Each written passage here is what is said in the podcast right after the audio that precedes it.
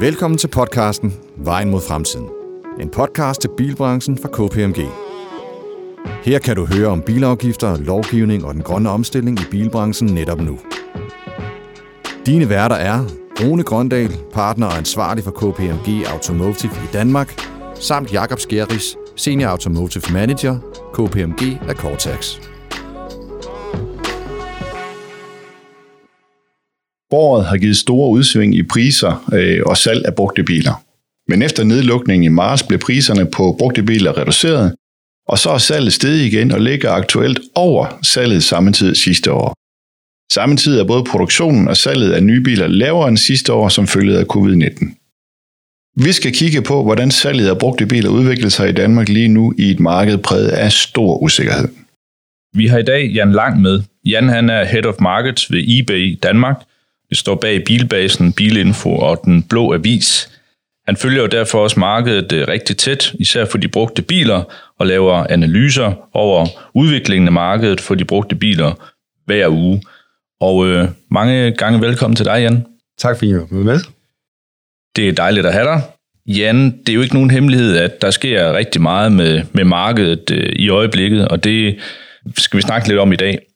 Hvordan kan det være, at vi ser så store udsving, som vi gør lige nu? Det er der faktisk en del faktorer, der er indflydelse i og på, hvordan det ser ud. Hvis vi sådan lige tager starten af året, så handler det om, at vi så, at der var et kæmpe udbud. Vi var oppe på Bilbasen og havde 72.000 biler, det er rekordhøjt, det har vi faktisk aldrig haft før. 72.000 brugte biler til salg i Danmark, det er voldsomme tal. Mm.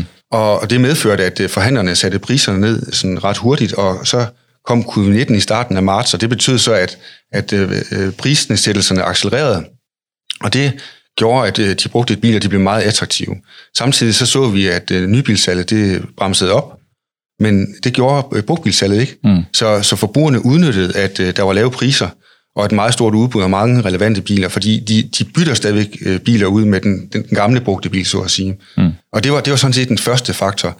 Så kan vi konstatere, at brugtbilmarkedet har været ekstremt attraktivt at være i hvert fald i 6-7 uger, hvor priserne var lave og udbuddet var højt, og det honorerede bilkøberen ved simpelthen at købe brugte biler. Mm. Og så samtidig så stoppede de, eller ikke stoppede, men de nedsatte forbruget af nye biler eller indkøben af nye biler, og så valgte de den brugte bil som alternativ til afløser for den bil, de har i carporten eller i garagen.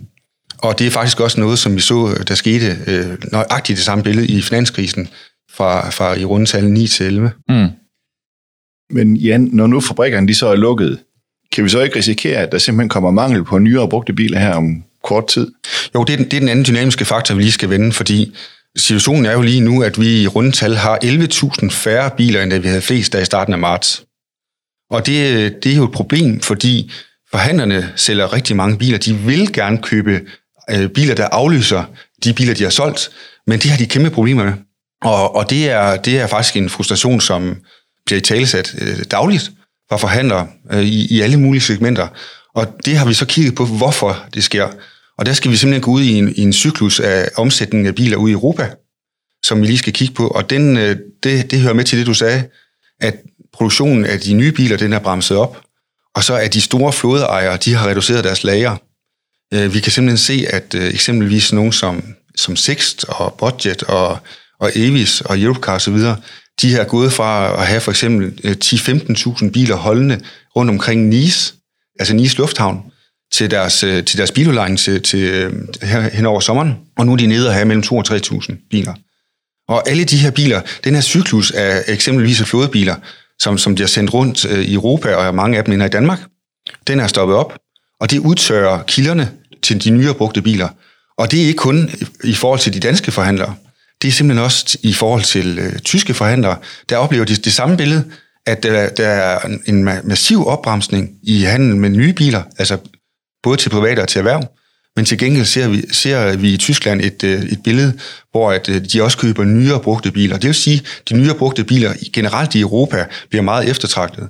Og et andet billede på det er, at når vi taler med auktionerne, altså dem, der formidler salg fra flådeejere til forhandlere eksempelvis, så fortæller de, at prisindekserne de er over 100 sammenlignet med 2019.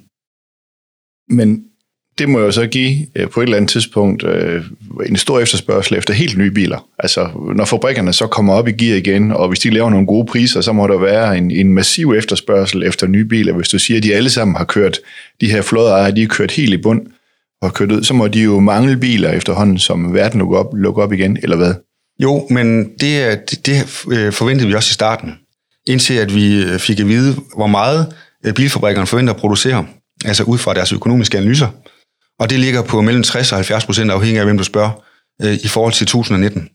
Og det handler jo simpelthen om, at efterspørgselen efter nye biler, den bliver mindre på grund af den krise, den økonomiske krise, den finanskrise, der vil være som følge af covid-19. Mm. Og det medfører så, at hele det der produktionsbillede af, hvor mange biler, som man forventer, der kommer ud i markedet, hvor mange biler forventer eksempelvis de store udlejningsselskaber og leasingselskaber i Europa at kunne aftage. Hvis det er 60-70%, af hvad det var tidligere, så er det jo en, for at bruge et lidt for tæsket udtryk, en ny normal. Mm. Og det betyder jo altså, at så vil efterspørgselen, den vil forskubbe sig. Fordi det vil stadigvæk være den brugte bil, der er meget attraktiv. Men den nye bil, som så skal komme ud og løfte det her marked igen, den bliver holdt ned i produktionsstørrelsen simpelthen. Så vi kommer til at se nogle nye standarder for, hvor mange biler, der kommer ud i cyklus i Europa, og dermed også i Danmark. Jan, hvis man så skal lave en sammenligning i forhold til sidste år, så har vi antal brugte biler sidste år, der blev solgt eller leveret eller handlet, eller hvad man skal sige, transaktioner. Og nu er første halvår 2020 så gået. Hvordan kommer det til at udvikle sig? Altså hvis vi skal kigge på 2020 kontra 2019. Altså først så vil jeg sige, at det er en uhyre vanskelig øvelse at kigge ind i. Fordi når vi ser på, hvor foranderligt markedet har været alene i første halvår 2019, så skal man virkelig tænke sig om, før man begynder at spå for resten af året. Men jeg så godt at gøre det alligevel, faktisk. Det er derfor, du er her. Ja, og det man kan sige, det er, at vi er oppe i nogle omsætningstal i øjeblikket på brugtbilmarkedet. Det har i januar været. Februar gik ned. Marts var nok det laveste. April, der kom der virkelig gang i den. Maj har været over 2019. Og juni ser faktisk ud til at blive den juni måned i de seneste 10 år, hvor der er omsat flest brugte biler. I et godt stykke over 50.000. Og for lige at sammenligne, hvordan det var i 2019, så var det omkring 43.000 transaktioner. Så hvis vi kommer et godt stykke over 50.000, så er det en massiv stigning. Og det jeg forventer andet halvår 2020, vil jo så være, at det vil være et relativt højt niveau. Der er bare ét problem, og det er det, vi lige snakker om.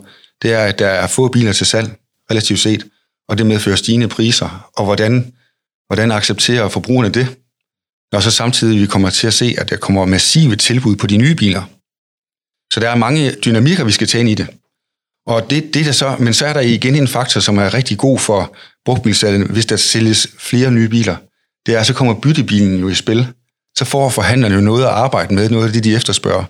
Så med den lange indledning, så vil jeg sige, at hvis vi siger, at der var 540.000 brugtbilstransaktioner i 2019, så forventer vi mellem 500 og 520.000. Og det er jo et fald, men det reelle salg vil altså være stigende, fordi vi har nemlig set, og det er jo noget af det, som vi også lige har talt kort om, inden vi begyndte at tænde for mikrofonerne, det er jo, at når vi taler om transaktioner på brugtbilmarkedet, så vi siger, at der var 50.000 i maj måned 2020, så er det jo ikke det reelle salg. Det reelle salg, det tal, det dækker for en masse transaktioner, registreringer, omregistreringer, genregistreringer osv., det reelle salg, altså fra forhandler til private, og fra forhandler til erhverv, det er så dog et lille antal, det var cirka 36.000. Og så samlet set, hvis man kigger hen over de store tal, altså de her 500-520.000, så vil der være reelt et større salg i de tal. Så det er faktisk rigtig godt for forhandlerne. Ja, det må man sige. Interessant, det må man sige.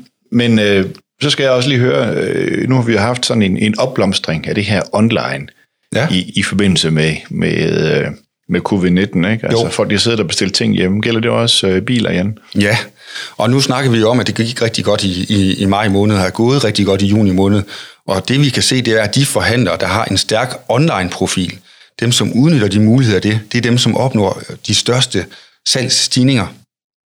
Og det skyldes ganske enkelt, at forbrugerne, de er meget parate til at handle online. Det der gør, at de er meget parate, det er, at de bliver mere sikre i online-købet af den brugte bil. Den brugte bil, det er en kompliceret størrelse. Vi ved, at 85% at de bilkøbere, der er aktive i Danmark, de kan ikke finde ud af det, hvad en bil er.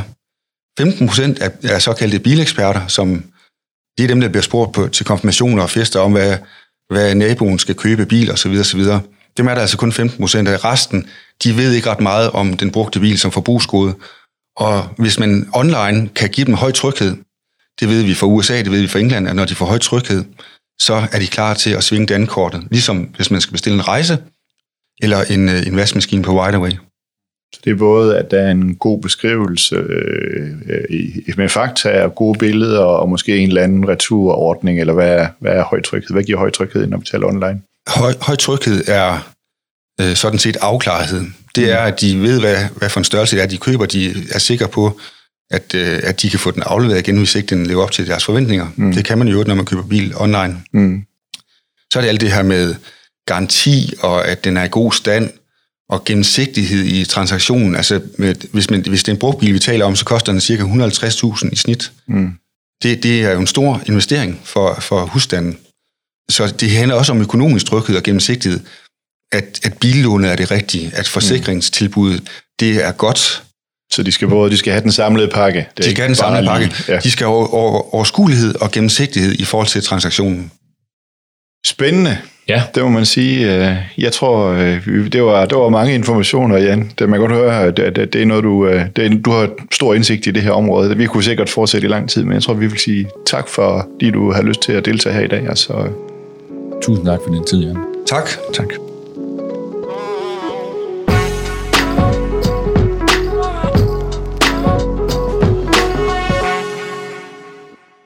Ja, det var da noget, når en udsving der er på brugvognsmarkedet, Rune. Det bølger op og ned, må man sige. Ja, det må man sige. Jeg tænker, at det har en masse effekter på forskellige ting, ikke? Og det første, jeg kommer i tanke om, det er sådan noget som værdifastsættelse, når vi jo nu ved, at værdifastsættelse baserer sig netop på de brugte biler. Ja, det så priser, ikke? Jo. Og det er jo noget af det, du sidder meget med, Jakob. Ja, det er svært. Mm. Altså det at få lavet en præcis værdifastsættelse, når priserne de bølger op og ned, det er svært. Så der kan man opleve, at en værdifastsættelse den ene måned, så er den høj, og måneden efter den er lav, eller omvendt, lidt afhængig af, hvad udbuddet er. Mm. Det er altid de billigste biler, der bliver solgt i markedet, så den kan godt lige svinge op en måned. Og det rammer jo både registreringsafgiften og beskatningsgrundlaget, og det rammer det hele, så det bliver absolut ikke nemmere. Nej, der er i hvert fald en god grund til at kigge ind i de priser, som man sidder og arbejder med, som værdifastsætter. Ikke? Altså, der er jo mange principper i det, og reelt set er det jo bare et skøn. Det er det også. I sidste ende, ikke? Men det, man kan gøre, og det jeg vil anbefale, man gør, det er, at man går ud i god tid. Altså, man må jo lave sin værdifastsættelse, og så må man vente i 30 dage, inden man taster den i det digitale motorregister, DMR. Mm. Så det synes jeg, det vil være oplagt at gøre det her i den her tid, når markedet er så ustabilt, som det jo egentlig er. Ikke? Altså det er højt den ene dag og lavt den anden dag, og så højt igen. En anden ting, det er det her med, at jeg tænker, at der har været meget usikkerhed fra, man kan sige, myndighedernes side omkring eksportørerne. Og jamen det er slut nu. Det er Motorstyrelsen har hjemtaget det 1. juli, så det er... Præcis, og det er jo lige præcis det, jeg vil hen til, ikke? Fordi nu sidder vi jo midt i, at det er Motorstyrelsen, der værdifastsætter eksport af biler. Ja. Og det koster penge for eksportørerne, fordi at Motorstyrelsen skal sidde og administrere deres eksporter. Ja. Og det vi allerede ser, og det vi også har hørt, jamen det er jo sådan set, at eksport af biler falder. Ja. Og hvad tænker du om det, altså i forhold til det marked, vi har? Altså det er jo rigtig fint, den her ventil, som man tænker på, for at der kommer et flow. Ikke? Flow i et marked, jamen det er fint at have en ventil, så der skal ryge nogle billige biler ud, ikke? Jo, den stopper til. Mm. Altså der er jo allerede sket det første halvår, der indførte man gebyret, som de skulle betale på godt knap 2.000 kroner. Der var der allerede et fald i eksporten, fordi 2.000 kroner er sådan nogle billige biler, det er faktisk forholdsvis mange penge. Mm. Så der var et fald. Mm. Og så det andet, der så sker, det er, at hvis man så måske tidligere kunne værdifastsætte lidt højt, og så alligevel få lidt penge ud, så forsvinder den mulighed også. Og der skal man vide, at når man eksporterer, så piller man 15%, dog minimum 8.500 ud. Så det vil sige, at de billige biler, de bliver ikke længere eksporteret. De bliver her i Danmark. Mm. Med mindre man så fra politisk side vælger at genindføre den her skrotpræmie. Det vil jo være oplagt at gøre det, hvis man ligesom vil lade bilerne væk fra vejene. Det vil helt sikkert være et godt redskab til det, ikke? Men man kan sige, det her med, at Motorstyrelsen nu sidder og værdifastsætter, det er jo også bare et udslag af, at aktørerne de har misbrugt reglerne, ganske enkelt. Der har været nogle rigtig uheldige eksempler frem i pressen, det er der ingen tvivl om. Men jeg tænker, den her overordnede agenda med at understøtte, at de her gamle biler, de ryger ud, altså med, der forurener meget, dårlig sikkerhed, ja. Det er jo en af faktorerne, der er med til at sikre, at vi også kan få skubbet nogle nye biler ind i markedet. Så jeg tænker, det er en super vigtig agenda, det her faktisk, som politikerne skal have styr på.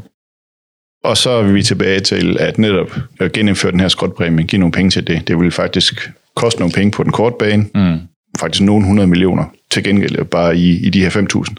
Til gengæld så kunne det spare gang i salget og holde salget op og fjerne nogle af de gamle og ikke miljøvenlige biler. Så det har vist sig at være effektivt. Man kan sige, det er i hvert fald et middel til at imødekomme det, ikke? En oplagt idé, ja. Tak fordi du lyttede til podcasten Vejen mod fremtiden fra KPMG. Dine værter var Rune Grøndal og Jakob Skjerris. Podcasten udkommer hver anden torsdag. Læs mere om podcasten på kpmg.dk.